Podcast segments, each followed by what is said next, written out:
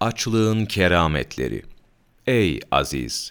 Ehlullah demişlerdir ki, nimeti yalnız yemek ve içmek olarak bilenin ilmi az, azabı çoktur. Tokluk fetaneti bozar. Yemek ağırlığı hikmeti giderir. Tokluk hastalık çeşmesidir. Açlık en faydalı ilaçtır. Çok yemek hastalıklara sebeptir. Hikmeti bozar.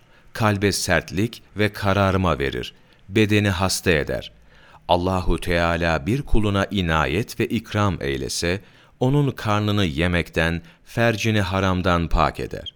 Allahu Teala kime ikram ederse ona az yemek, az uyumak ve az konuşmayı ilham eder. Aç olmayanın düşüncesi saf olmaz.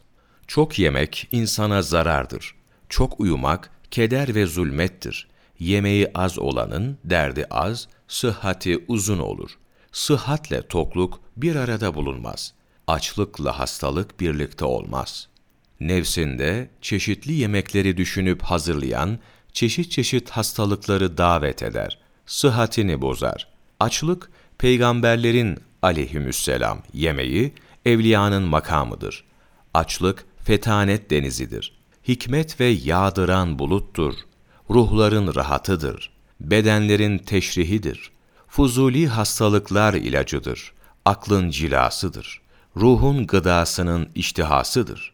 Yaralı kalbe deva, sıhhat ağacında meyvadır. İffet sıfatının süsü, büyük ihsan ve hediyedir. Hastalığa şifadır. Deva kuvvetidir. Evliya-i kiramın tehzibidir.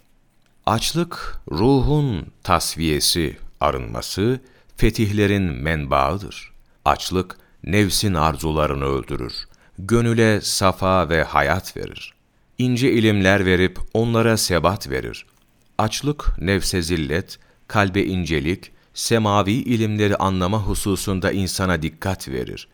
Vesvese, şeytanın tohumudur.